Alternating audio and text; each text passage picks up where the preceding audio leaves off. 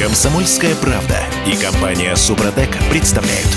Программа «Мой автомобиль». Ну что, дефицит справедливости сегодня с утра обсуждаем? Да, действительно, дефицит. Это хорошая подача. Это явление, с которым мы живем уже много-много лет. Сейчас мы вот конкретно в этой четверти часа э, обсуждаем серьезный наезд на систему ОСАГО. Генпрокуратура собирается проверять, будет вынуждена проверять, куда деваются деньги, которые мы платим страховым компаниям. Все дело в том, что депутаты возбудились по этому поводу и попросили Генпрокуратуру проверить вообще институт ОСАГО. Это Кирилл Манжул. Это Дим Делинский. Олег Осипов у нас на связи. Олег, доброе утро. Доброе утро всем. И самое время проверять.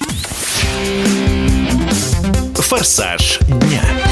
А, Смотрите, по закону не меньше 80% денег от продажи полисов должны идти на возмещение ущерба по страховым случаям. Закон у нас такой. 20% остающиеся на административные расходы страховых компаний. Есть вот такая статистика. Ее, собственно, приводят депутаты Госдумы в письме в Генпрокуратуру. В 2020 году 59% было потрачено. В 2021 году 64%, а вместо 80%. Вместо 80. Да.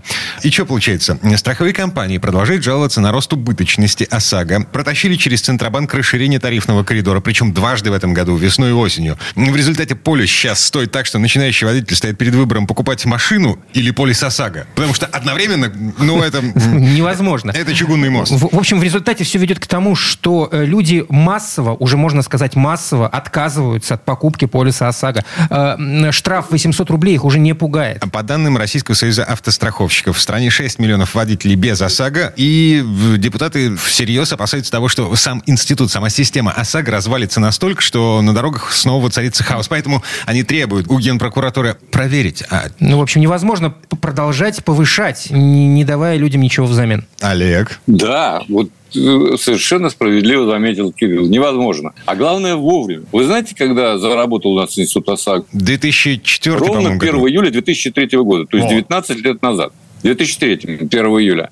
Но бог с ним. Суть не важна. Достаточно много времени прошло. И вот мы сейчас говорим с вами, по сути, о болезни, э, которая застарела вялотекущая, скажем так. Во-первых, э, должен сказать, что вот я прочитал публикацию в «Известиях», и там написана очень интересная фраза. Не меньше 10, 80% от стоимости пола- полиса должно направляться на э, страховую ну да, вы заплатили за полис 5 тысяч, значит, сколько должно отправляться? Не так сформулировано. Я не помню, чтобы в законе было написано, может быть, я может быть, приняли какие-то поправки к этому закону.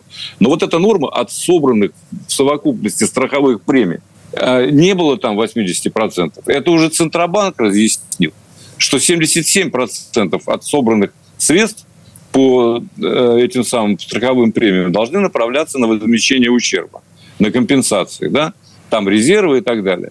Они никогда не возмещали 80% на самом деле. А Вообще по премиям это забавно было. Э, Мы сравниваем с, в свое время эм, с тем, как работают иностранные страховые компании. Вот там действительно, в лучшем случае, ну, в принципе, не ниже 80. Так и было. У нас э, на эти премии вообще-то уходило процентов 15 в свое время. И то, что сейчас по ОСАГО от собранных премий уходит больше 50, почти, почти 60 процентов, это большой шаг вперед. Секундочку, но, то есть не- нельзя требовать, чтобы в результате это ЦБ разъясняло и требовало, чтобы 70, сколько там, 7 процентов? э, Слушайте, 77%, Послушайте, 80%, 30%. Какая к черту разница? Мы живем в мире, в котором страховые компании жалуются на то, что у них падает э, доходность, растет убыточность ОСАГО. И в этих условиях они вынуждены просить у Центробанка расширение тарифного коридора, типа, поможите, чем можете, заставьте водителей платить больше, потому что у нас убытки. А на самом деле у них десятки миллиардов рублей оседает в их карманах. как, как у них могут быть убытки, если из той суммы, которую я им плачу, 50% только идет на возмещение этих самых убытков, 50% остается... у- 60 уже. У 60 у них. То есть о, как- о- о- о чем мы, о, о чем мы говорим? О каких э, э, потерянных прибылях? Вот в этом-то все дело, так сказать. Вообще говоря, последнее, что я хотел бы э, защищать, так это страховые компании. Последний институт, который я хотел бы защитить. Конечно, нет. Конечно, они наживаются на э, всем, на чем могут. Но по всем премиям, не только по и по каске, и по другим выплатам, так сказать, они всегда выплачивают из собранных премий э, сущие гроши. И э, по ОСАГО то же самое получается, хотя и плачут. Кстати сказать, ведь никто не заставляет одну э, страховую компанию присоединяться к э, выплатам по ОСАГО, к выписыванию вот этих полисов. Не хотите? Не занимайтесь ОСАГО, если вам это не выгодно. Но они хотят и занимаются, потому что все равно выгодно. В общем, конечно, они ведут себя э, крайне, так сказать, ну, как, собственно говоря, любые бизнесмены. Если можно заработать, грех не заработать. Но... Короче говоря, все это выглядит сейчас так, как анекдот про корову, которую, чтобы она давала больше молока и меньше жрала, ее нужно больше доить и меньше давать ей есть. Меньше кормить. Да.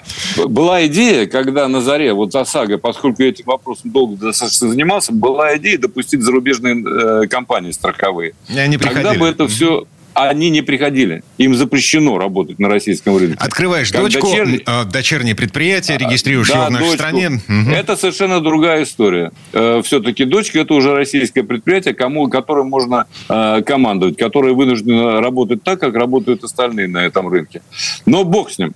Это отдельный вопрос. Просто сейчас, мне кажется, вот как раз не то время, когда э, э, следует этим заниматься. Почему? Поскольку а поскольку мы с вами еще до сих пор не понимаем, насколько выросли э, стоимость запчастей и так далее. Да. Вот этих вот вещей и сейчас э, действительно страховым компаниям, ну, скажем так, тоже приходится считать, потому, они уже вытребовали себе возможность ставить э, запчасти, так сказать, неоригинальные и так далее. Мне кажется, вот что из, все... из вот тех сторон, которые вовлечены в этот процесс, э, основные стороны это у нас что? Страховые компании и автолюбители. Ну вот а как бы автолюбители, они меньше всего приобретают. А автостраховщики Конечно, мы теряем постоянно. получают столько, что даже в этой ситуации, когда непонятно ничего с рынком э, запчастей, э, их нужно немножечко поприжать, ну, на, на мой субъективный взгляд. Ну вот, собственно, Генпрокуратура и будет этим заниматься, если я ничего не путаю, и в Конституции у нас до сих пор написано, что Россия это социальное государство. Ну, в общем, да. А, а, у меня другой вопрос в связи с этим. А, есть, как я вижу, три пути, по которым могут пойти наши власти а, в ответ на требования депутатов Госдумы навести порядок в системе ОСАГО. Путь первый. Заставить страховщиков оплачивать ущерб в большем объеме. То есть перестать вставлять палки в колеса угу. и, да, расстаться уже с этими деньгами. Второй путь поднять штрафы за езду без полиса, для того, чтобы э, неповадно было водителям. Ага, то есть еще больше прижать водителей. Ты... Угу. И третий путь – прикрутить базу Российского союза автостраховщиков к автоматическим камерам. Выезжаешь на дорогу без полиса а, э, – привет. А почему бы не сделать все сразу уж тогда, если уж на то пошло? И тех прижать, и этих прижать. Ну, ну, ну ребята, не просто так люди отказываются от, от э, НОСАГО, ну не просто так. То есть э, вы предлагаете идти по э, пути госрегулирования э, в самых мелких вопросах. Это, это, не, это не мелкий, мелкий вопрос. вопрос Олег, никакой, вы... Одну секундочку. Это, это не мелкий вопрос, но либо мы э, доверяем все-таки, что будет конкуренция, мы обеспечиваем конкуренцию и обеспечиваем таким образом снижение цен и увеличение выплат, либо мы полностью все регулируем, и у нас тарифы будут только расти, а выплаты будут все меньше – это же понятно. Угу. А потом вот смотрите, как, что значит 80%, 77%? А если мы стали ездить с вами просто, ну, как, э, как папа римский, я не знаю, очень аккуратно, и нам не требуется столько выплат, если даже полностью выплачивают, Почему именно столько надо? Вот 80, а не 96. Слушайте, ну по, по-хорошему, по хорошему все... мне вообще все равно, сколько зараб... же мысль. зарабатывает Австро... а что? Ввести плавающие вот. тарифы на ОСАГО в зависимости от результатов предыдущего финансового года. Например, если мы с вами Это настолько возможно... аккуратные водители, что ездили а, так, что страховые компании приобрели там больше 100 миллиардов долларов у них осталось в карманах, почему не снизить тарифы на следующий год? Конкретно, конкретно аккуратному водителю. А что такое коэффициент тогда? Да, это «Уловка 22». Э, знаете, такой роман был. Вот то же самое. А, то есть мы всегда э, меняем правила по ходу дела. Когда нам кажется, что это уже невыгодно, мы добиваемся того, чтобы расширили коридор или что-то еще, так сказать, было. Когда мы понимаем, что мы вынуждены будем раскошелиться и подсылаем соломку. То есть здесь э, пока не заработают рыночные механизмы, никакого толка не будет. Ладно, посмотрим, что ответит Генпрокуратура. Я еще раз напомню. А, депутаты Госдумы написали официальное письмо в Генпрокуратуру с требованием проверить рынок ОСАГО и навести на нем порядок. А, ну, просто потому что эм, странно С одной стороны, у страховых компаний остаются десятки миллиардов рублей после всех этих выплат. С другой стороны, они, они постоянно плачут, что у них не хватает. А, и э, в связи с этим расширяет тарифный коридор, что приводит к повышению стоимости полисов в среднем, в том числе для добропорядочных водителей, которые ничего не нарушают и не попадают в аварии. И в результате эм, покупка полисов ОСАГО становится просто тупо невыгодной. Для людей проще платить 800 рублей штрафа в случае встречи с э, инспектором угу. ГИБДД, который, ну, мы все знаем, ну, так, маловероятно. Вот. Эм, чем платить... Э, Безумные деньги. За полис ОСАГО. Кстати, мне этой зимой покупать новый. Я, я, я, я весной прикупил новый. Так что я еще отдыхаю. Ладно. Настоятельно рекомендую. Угу. Олег Осипов был у нас на связи. Э, мы до сих пор в недоумении и запасаемся попкорном. А прямо сейчас, Олег, спасибо, хорошего дня. Спасибо, Олег. Всего доброго, всем удачи на дороге. Ну, а мы вернемся буквально через пару минут. Тест-драйв. В следующей части программы к нам присоединится Юрий Сидоренко, автомеханик, ведущий программы «Утилизатор» на телеканале ЧЕ, и поговорим о том, как водители убивают свой автомобиль зимой. Комсомольская правда и компания «Супротек» представляют – Программа «Мой автомобиль». А мы сейчас, э, ну, я, я не знаю, это, это кощунственная история, конечно. Мы сейчас убивать свою машину будем. Ну, мы вообще убийцы известные автомобилистов. А, это Кирилл Манжелов. Это Дим Делинский. А, и не автомобилистов мы а, убиваем. автомобилей. Вот именно. Юрий Сидоренко, автомеханик, ведущий программу «Утилизатор» на телеканале «Че у нас на связи». Юр, доброе утро. Доброе утро, Юр. Доброе утро, дорогие друзья. И вот в этой четверти часа давайте поговорим о том, как мы убиваем свои машины зимой. Да мне кажется, что с нашей зимой вот просто эксплуатация автомобиля это уже априори убийство этого механизма. Что, что самое странное, и не эксплуатация автомобиля. То есть, когда ты бросаешь машину, это тоже убийство. Короче, как мы убиваем машину и как избежать этого убийства? Автомастер. Слушайте, ну для того, чтобы э, понять, как как э, избежать убийства своего автомобиля, мы так красиво начали сегодня, надо понять, чем его можно убить, какими способами. Их, конечно, множество.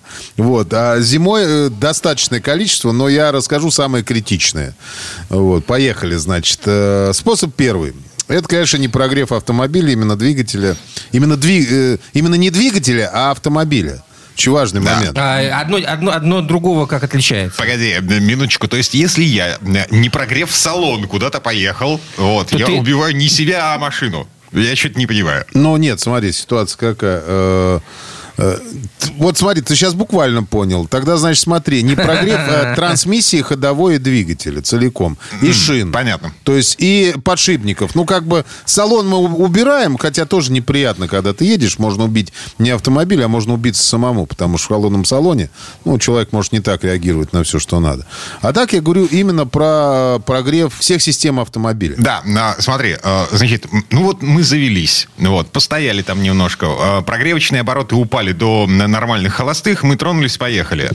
Но ну, это, Стандартное поведение. Это если градусов э, так минус 5 э, за это время упадут э, прогревочные обороты. Если градусов минус 20, ну, этого времени точно недостаточно. Ну, это само собой. Поэтому нужно полторы-две минуты погреться, как я говорил, снег с машины обтрясти и потихонечку поехать, не нагружая автомобиль, плавненько трогаясь, плавненько останавливаясь. И все нормально. Минут через 10 он уже прогреется, если ехать в таком режиме. Да, то есть а, прогреваем машину на ходу, в движении, прогреваем все, что там крутится, вертится, везде, где есть, э, плещется масло. Ну да, конечно, и как раз вы подготовите свой автомобиль к дальнейшим нагрузкам. То есть минут через 5-10, ну, скорее всего, в зависимости от температуры за бортом, то есть, как бы у вас уже автомобиль прогреется, вы сможете нормально на, ней, на нем ездить и нажимать на газ и тормозить. Юр, тут такой вопрос. Э, в интернете гуляют советы для владельцев э, в основном автоматических коробок передач, ну, либо там вариаторов, что, мол, э, прогревая автомобиль, вот эти вот самые полторы-две минуты, переведите селектор из паркинга в, в драйв, там, нажав на педаль, мол, таким образом коробка тоже греется. в смысле, стоять на тормозе? Стоять на тормозе, да но при этом включить коробку передач. Слушай, ну это какая-то, честно говоря, небольшая история. Нет, конечно, если так технически подумать, она, может быть, и будет греться, но только я бы так не делал бы. Это незачем совершенно. Если перевели коробку в драйв, то на ней надо ехать. Что на ней стоять? Угу. Ну, смысл какой? Нет, конечно, она будет. Там будет уже что-то работать. Только от, пока вы не нажмете на газ, пока вы не создадите давление, То есть системе. Мы говорим про автомат же, правильно? Да-да-да. Про автомат именно. То есть вы не создадите... Э, то есть, ну, бублик там не, не начнет... Гидротрансформатор, бублик, блин, называю. Гидротрансформатор не начнет раскручиваться, он, он должно создаться давление, чтобы фрикционы переключились, и машина поехала. То есть, в принципе, ну, вы как бы стоите и стоите. То есть это бесполезное занятие, по большому счету? Ну, по большому счету, да. Пока вы не поедете, у вас ничего работать не начнет. Почему я говорю, нажимать на газ сильно нельзя. Надо нажимать плавненько. И плавненько вы трогаетесь. То есть вы не создаете большой нагрузки. Масло густое. Вот, соответственно, надо ему аккуратненько везде, без нагрузок, но чтобы оно успевало везде протекать. Mm-hmm. Тогда спокойненько едет. Юр, а если мы вот не будем следовать твоим рекомендациям и э, вот... Сел да поехал. Да. Так вообще не, не вопрос, я, я ж только за. Ну, если готовы спонсировать автосервис... Тебе работы прибавится. Конечно, магазин запчастей, милости просим, газуйте на холодную, на холодную прям по полной программе. Вот, это совершенно точно. Так что э, можете газовать и приезжать. Я же опять говорю, это советы от меня, которые, в принципе, вам помогут. Но вы можете ими не пользоваться. Кто-то сейчас скажет, ну да, сейчас я буду слушать этого. Сидоренко, что, блин? Я сам знаю, как надо делать. Да, пожалуйста, делайте, мы все взрослые люди. Вот, может стоять коптить даже во дворе сколько Я взрослый человек. Настолько взрослый, что мне тупо не хватает времени на то, чтобы мыть машину зимой. Вот. Я просто смотрю в список. А летом у тебя хватает времени, чтобы ее мыть? А летом, да. Вот. Серьезно? Серьезно. А чем отличается лето от зимы в этой ситуации? А, ну, Световой как, день не тот? Как-то так складывается, что, эм, ну вот нет. Ну вот да. Ну зима, все, времени в обрез. А? А, сейчас Юра Сидоренко расскажет нам, чем это грозит. Это как раз четвертый пункт. И очень хорошо убивается машина, если вы ее не, не моете или очень редко моете зимой. Ну то есть как бы многие автолюбители, я не знаю, почему Дима не моет конкретно. Вот. Многие говорят, да что мыть, она все равно испачкается. Ну, логично. А зачем нам вообще в душ ходить? Все равно испачкаемся. А посуду моем нафига? А нафига, да, действительно. Все равно она будет грязная. Да, ну как бы, ну там в данном случае стекла протер тряпочкой, чтобы было видно, и поехал. Ну, друзья мои, первое, что, конечно, когда вы протираете стекла э, на сухую тряпочкой, вот, то они прекрасно царапаются. Вот. И потом можно просто поменять стеклышко, ну, через какое-то время. Это Спасибо, тоже, не надо. Тоже денег стоит. Во-вторых, слой грязи на кузове – это вот просто супер благоприятная среда для коррозии. Вот прям все. В ней содержится все, что можно. Зимняя грязь – это прям кладезь микроэлементов э, и всяких там, не микроэлементов, а э, составляющих таблицы Менделеева. Вот. То есть там, там все есть просто. Там и реагенты, соли, э, состав реагентов клиентов просто сумасшедший, который должен там разъедать этот э, ледяное покрытие, и все это находится на автомобиле. Оно даже реагирует в сухом виде с э, кузовом. Я не говорю, когда влажная среда, а у нас вот еще грязь же забивается во все щели. Вот, она просто везде там торчит. И вот там начинается вот эта влажная среда, в которой прекрасно э, начинает образовываться коррозия, соответственно, ржавчина убивает просто кузов автомобиля. Ну, слушай, ну, э, раз в месяц? Что-то грустно, часто? грустно мне стало, ребят. Не, ну, смотрите, раз в месяц заехать на мойку можно. Посмотри, ну, давайте вот в среднем скажем так.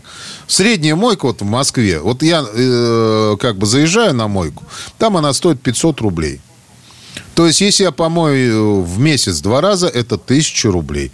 За весь период зимы 6, 6 э, э, месяцев, это получается 6 тысяч рублей. Вот. За 6 тысяч рублей мы даже не сможем сделать ни антикор, который тоже убивается этой коррозией. В любом случае он начинает ну, слезать. Даже очень хороший, через какое-то время э, появляются уже пятна без него. Угу. А краска одного элемента кузова 6 тысяч рублей стоила что-то лет 10 ну, назад, наверное. Нет, не, ну, ну год. Нет. Ну, нет, год назад она не стоила, смотрите. Сейчас, сейчас стоит в среднем где-то... Пятнашка, наверное. 10, а. 10-12 тысяч, это прям это средняя цена. Выше, ну, то есть такая нормальная. Это все зависит зависит еще от цвета эмали, потому что очень дорогие расходники угу. стали. Расходники подорожали почти на 150%. Так, ладно. Э, короче, я смирился с тем, что э, периодически... Что время найти надо. Мне придется залезать в мокрую машину, вот, не прослушно, проветривать ее для того, чтобы вот это все как бы не намерзало изнутри. А ты в торговый центр заедь, я не знаю, посмотри что-нибудь интересное для семьи, для дома. Это а ж... машина пока обсохнет в, в отапливаемом парко... в гараже парковке. Это же дополнительный дополнительные расходы. Ты заезжаешь в торговый центр не для того, чтобы там просто бродить. По крайней мере, мужики. Ну, мужская логика. Ты приехал в торговый центр для того, чтобы что-то купить. Ну, а здесь ты заехал, чтобы машина посохла. Ну, зашибись. Так, что у нас дальше в списке? Пару минут осталось. Дальше все, все очень просто. Веселые старты и торможения называют. Когда народ с буксами трогается со светофоров, вот, даже с хорошо прогретым двигателем, то там и шины изнашиваются, и детали ходовой, шрусы, подшипники. Есть механическая коробка, сцепление. Если автомат, фрикционы изнашиваются. Это при резком старте. Э, из, из шин шипы э, вылетают. Вот. А резкие торможения, соответственно, тоже это нагрузка на детали ходовой и шины. Вот. То есть и нормально можно поубивать убивать автомобиль. Очень хорошо. Вот такими делами. Потом крутая штука, насмотревшись всяких фильмов про дрифт, народ начинает с ручником там, ну, пятаки нарезать, в повороты входить такие, ну, классные. Нет, то есть, если ты умеешь этим пользоваться, конечно, это эффективные приемы, то есть, иногда они даже спасают. Но это те, кто умеет этим пользоваться. И дальше очень важный момент. Ребят, машины для дрифта, они специально подготовлены. То есть у них специальный ручник. А на обычном автомобиле вы просто, когда ручником начинаете работать, первое, что это вытягиваются тросы, а потом отказывают ручник. И хорошо, если суппорта там нормально отрабатывают э, свое. И если у вас автомат, тогда вообще не рекомендую пятаков нарезать. Так, ну ладно. А самое последнее. А, мы в начале этой части говорили, что есть еще один способ э, убить машину. Э, это вообще не ездить на машине. Ну да, а чего? Зачем? Зимой-то... Машина стоит в сугробе, это шикарный способ, вы просто ее уничтожите.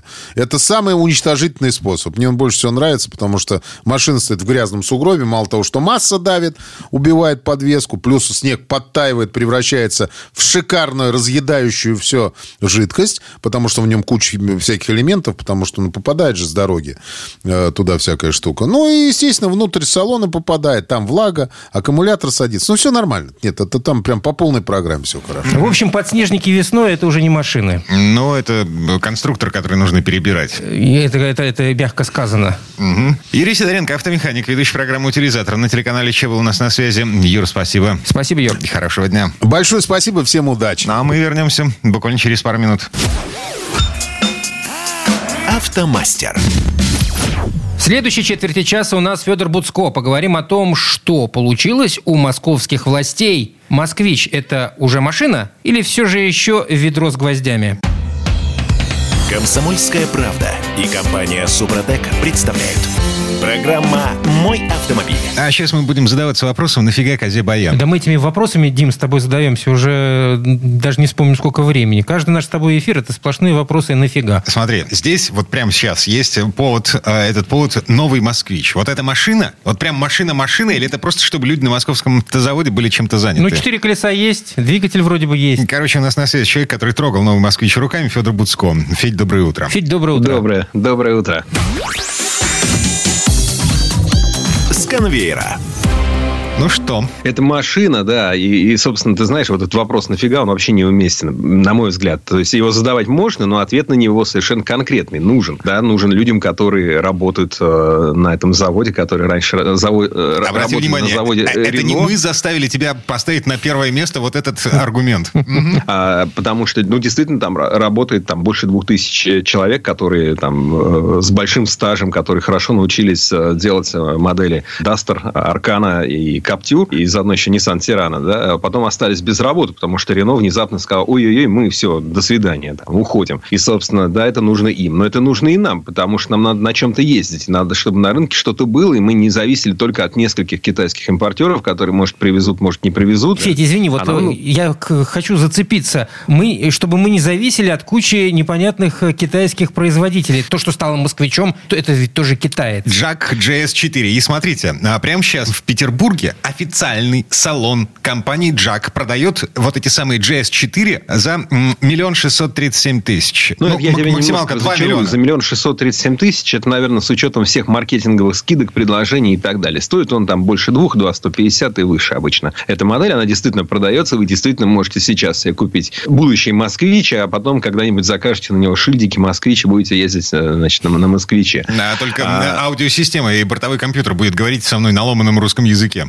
Ну да, а в «Москвиче» будет говорить уже на нормальном языке, хотя я посмотрел на мультимедийную систему, и там еще тоже есть пока чем заняться, там есть какие-то, ну, ну просто еще не допилено. Ну, ничего, допилит. И ты говоришь вот о том, мол, э, тоже китайский. Э, есть план развития завода. Ну, он такой достаточно продуманный, и, и, собственно, я надеюсь, что он будет реализован. Там есть несколько этапов. Э, действительно, сейчас начинается вот такая крупноузловая сборка, отверточная сборка, где вот, ну, вот что-нибудь прикрутим, что-нибудь наклеим и так далее, научимся. Полгода назад Рено сказал, все, извините, до свидания, да, за 6 месяцев даже вот это вот наладить, все эти логистические цепочки людей, конвейер и так далее, это уже большая работа и большой успех. И очень здорово, что в этой компании работают как раз люди, которые люди из Рено. Это люди, которые знают, что такое большая работа, они, и главное, знаешь, а, важно, они знают, что такое успех. Это вообще очень важно для любого человека познать вот успех, победу. Потому что если нет этого опыта, то трудно мечтать, трудно как-то вот в себя поверить, трудно сделать что-то классное. А вот э, русский Каптюр, например, это была классная машина. Он был не такой, как в Европе, да, он специально был здесь. Или Аркану можно вспомнить. Ее вообще придумали в России, можно сказать.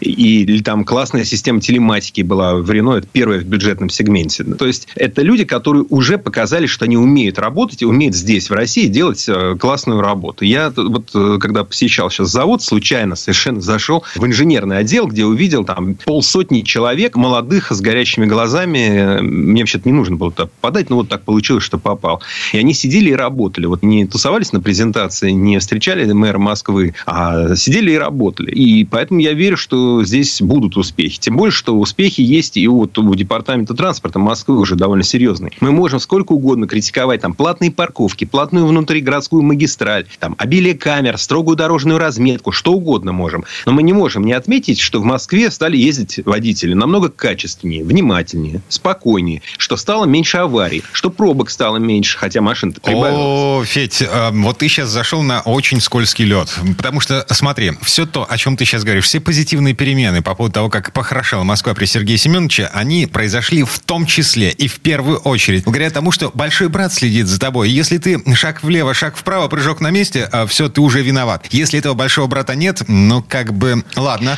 И Окей, смотри, да, большой и, брат есть. Экстра... У меня на выходе из подъезда, вот чтобы мне вот выйти, в, зайти в квартиру с улицы и выйти обратно, у меня есть три видеокамеры, по-видимому, все подключены к системе распознавания лиц. И я совершенно не против. Зато я э, спокойнее в городе, здесь меньше там а, воруют, меньше грабят и так далее. А, так вот, вот хорошо, смотри, экс, экстраполируя эту тенденцию на автопром, если нет надсмотрщика, который от имени автопроизводителя следит за тем, насколько качественно ты собираешь то, что выпускается с шильдиком Рено, культура производства в нашей стране, ну, такое растяжимое понятие. Ну, все вот тебе знаем. другой пример. Тоже не совсем автомобильный, но уже транспортный. Вот у нас по столице ездят очень классные трамваи, называются «Витязь-М». Уже несколько лет ездят. Они низкопольные, то есть в них удобно входить, комфортно внутри, они теплые зимой, летом они кондиционированные, салон светлый, салон чистый. Эти трамваи, ну, по официальной версии, были разработаны фирмой, которая вообще появилась всего за год или там полтора до выпуска первого вагона. Вот как такое возможно? Это заказ правительства Москвы. Может быть, это по секрету купили проект э, Siemens или какой-то другой компании. Может, как-то иначе. Но факт в том, что трамваи ездят. Это вот московский проект, и он работает. Это успешный проект. И я поэтому вот очень надеюсь, что «Москвич» тоже будет таким вот успешным проектом, потому что эти машины нужны. Они как минимум нужны уже сегодня для служб такси, для каршеринга. Но, в принципе, я полазил по этой машине и могу сказать, что я вполне, ну, вполне вижу себя клиентом, э, там, покупателем такой машины когда-нибудь в будущем. Возможно. Почему? Ну, у нее такой современный дизайн. Ну, вы наверняка его уже видели. Кто-то заранее посмотрел, что такое этот самый Jack JS4. Кто-то посмотрел фотографии сейчас. Он складненький, да, он достаточно компактный снаружи, но при этом он вместительный внутри. То есть, там действительно просторный салон. Там много места на первом ряду, много места на втором ряду, высокий потолок. Там есть достаточно всяких ниш, э, полочек и так далее. Там довольно большой, правда, глубокий багажник. Я не очень люблю, когда надо грузить что-то вниз. Но это, ладно, окей, наверное, там можно сделать там вторую полку, чтобы это было вровень.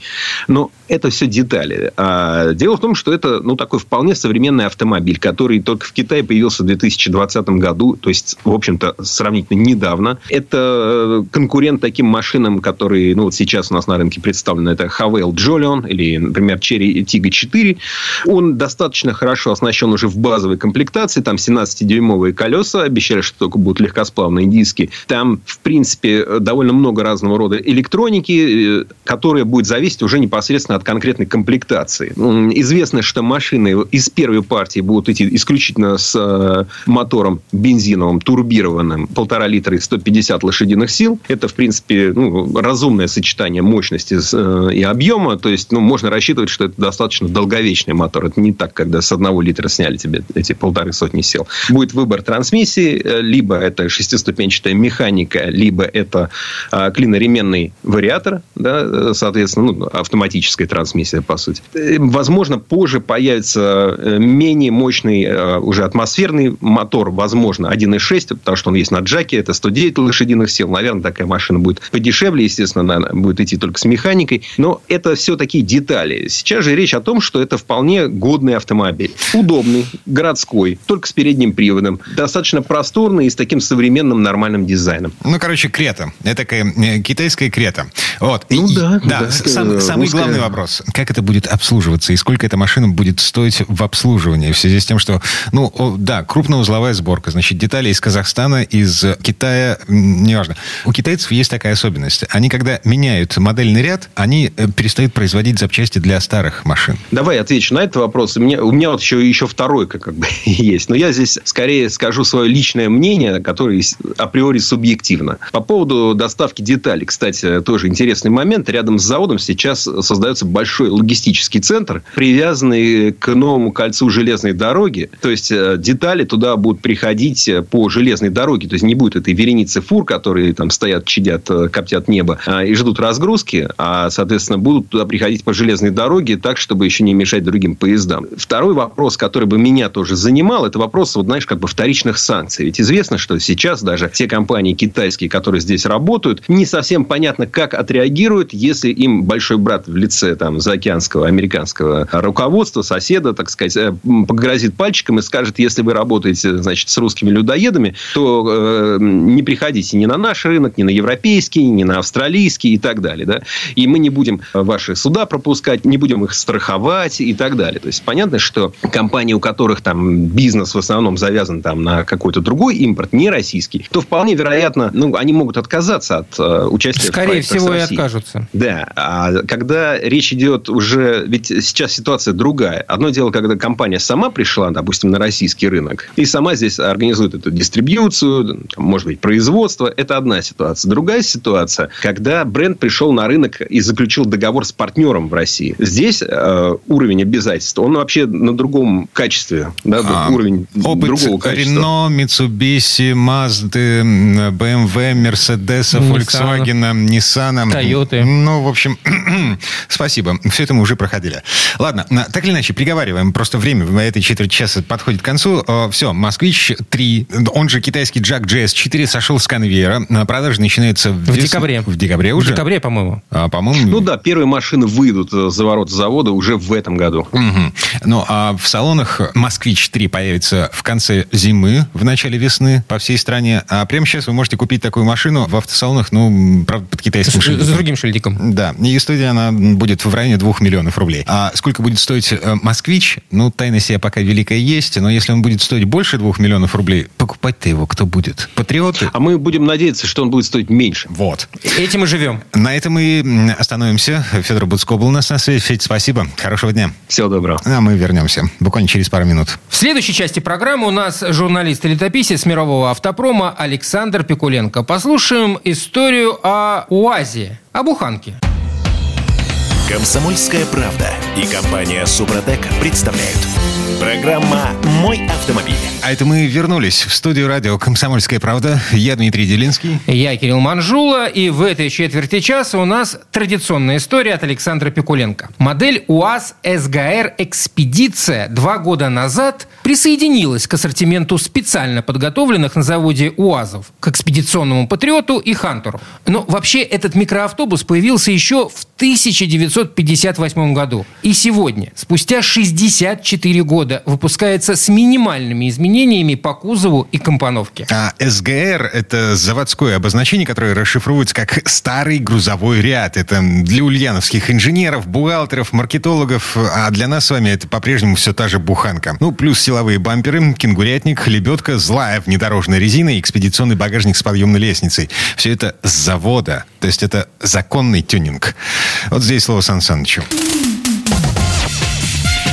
Предыстория.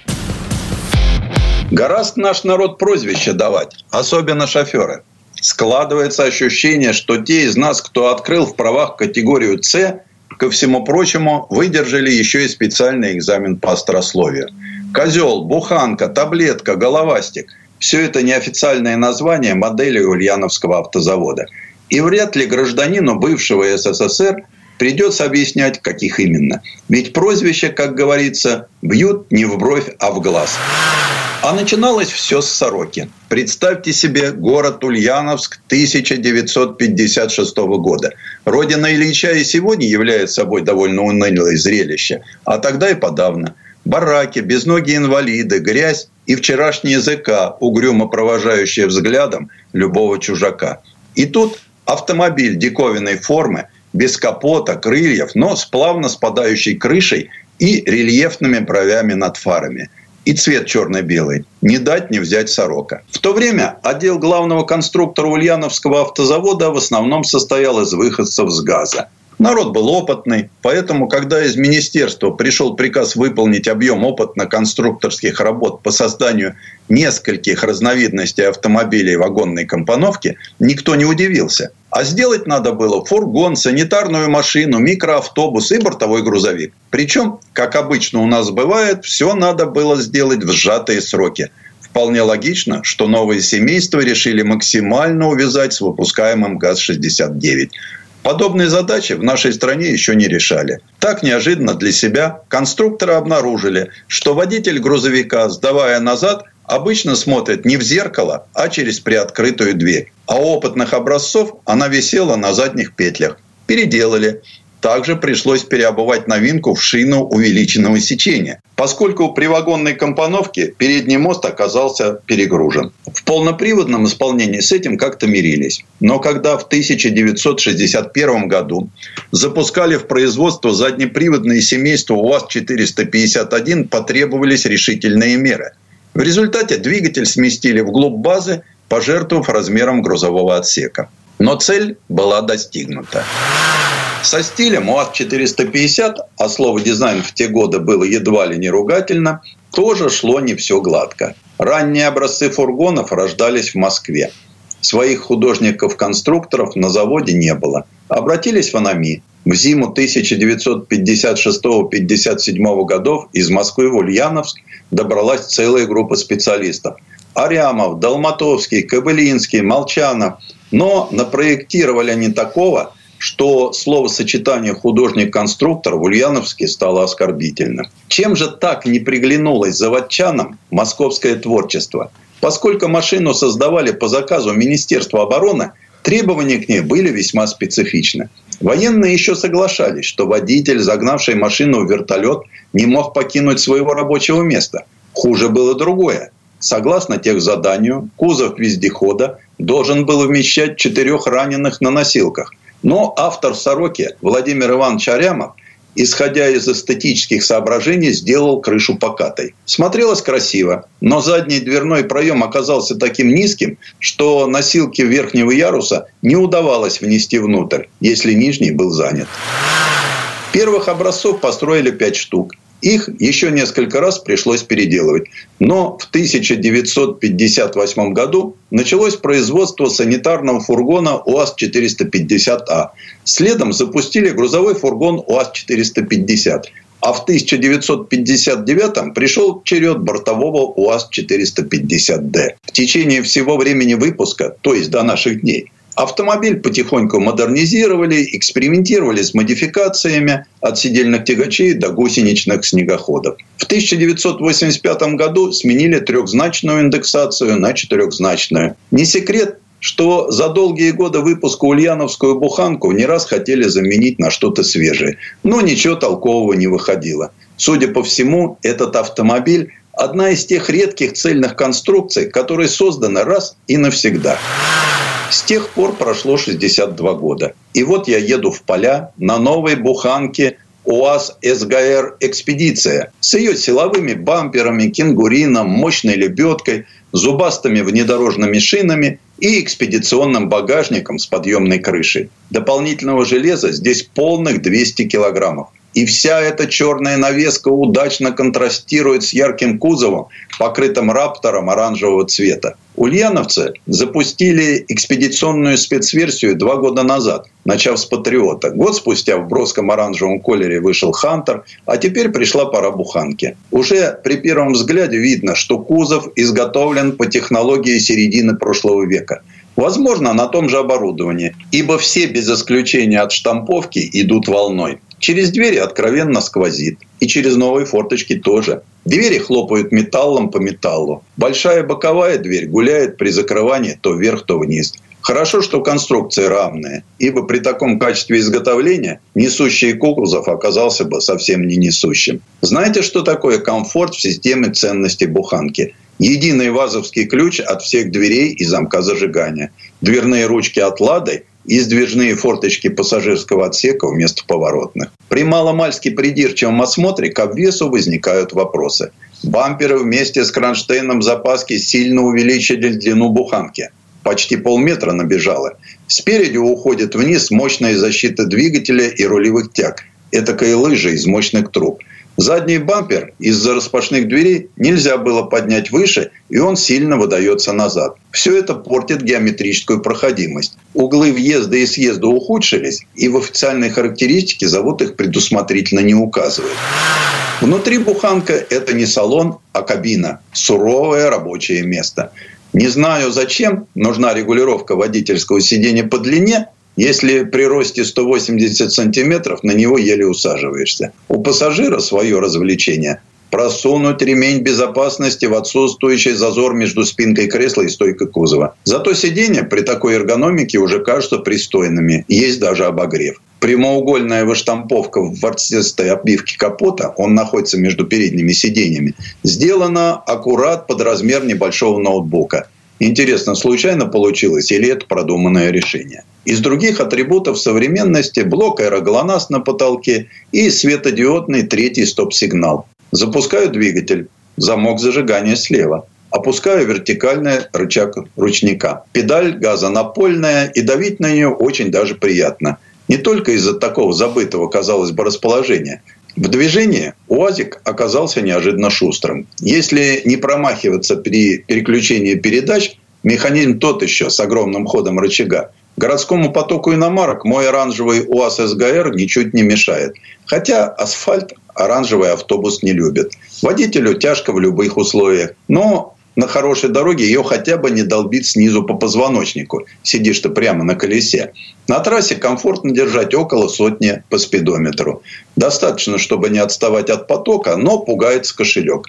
Ульяновцы по старинке дают контрольный расход при 80 км в час. И уже на этой отметке он составляет 11 литров на 100 километров. Официальный показатель под экспедиционную версию править не стали, но ведь она тяжелее стандартной буханки на 206 килограмм. А сверху вдобавок парус в виде багажника. Если ехать быстрее, расход взлетает до 18 литров. А указатель уровня в обоих баках по доброй традиции гуляет в диапазоне трех кубиков из восьми. В управлении пугает даже не гигантский люфт руля, к нему быстро привыкаешь. Страшно вовремя не остановиться. К самим тормозам с учетом скоростного режима буханки вопросов нет – а вот перенести ногу с газа на тормоз, расположенный в иной плоскости, это задачка. Единственное, что в трансмиссии машина включается по-человечески, это принудительная блокировка заднего дифференциала. Нажимаешь на кнопку и срабатывает электромеханический привод. Рычаги же включения полного привода и понижайки требуют серьезных мужских усилий. Любые действия с ними сопровождаются еще и металлическим скрежетом. Тугим сцеплением орудуешь, держа ногу на весу. Благо мотор эластичный, не прочь тронуться со второй и подхватить на третий с 20 км в час. Но в вяло текущие пробки лучше не попадать. Через некоторое время левая нога просто отваливается. Нечему радоваться и при перестроениях. Заводу не стоило тратиться на большое правое зеркало. Ровно половину его перекрывает передняя стойка крыши. Так что любой владелец этого чуда может утешать себя только одним. Буханка – это проверенная временем модель, на которую можно ставить. Если что, вывезет. Предыстория. Сан Саныч, спасибо. Это был Александр Пикуленко, летописец мировой автомобильной индустрии. И у нас на этом все на сегодня. Дмитрий Делинский. Кирилл Манжула. Берегите себя. Программа «Мой автомобиль».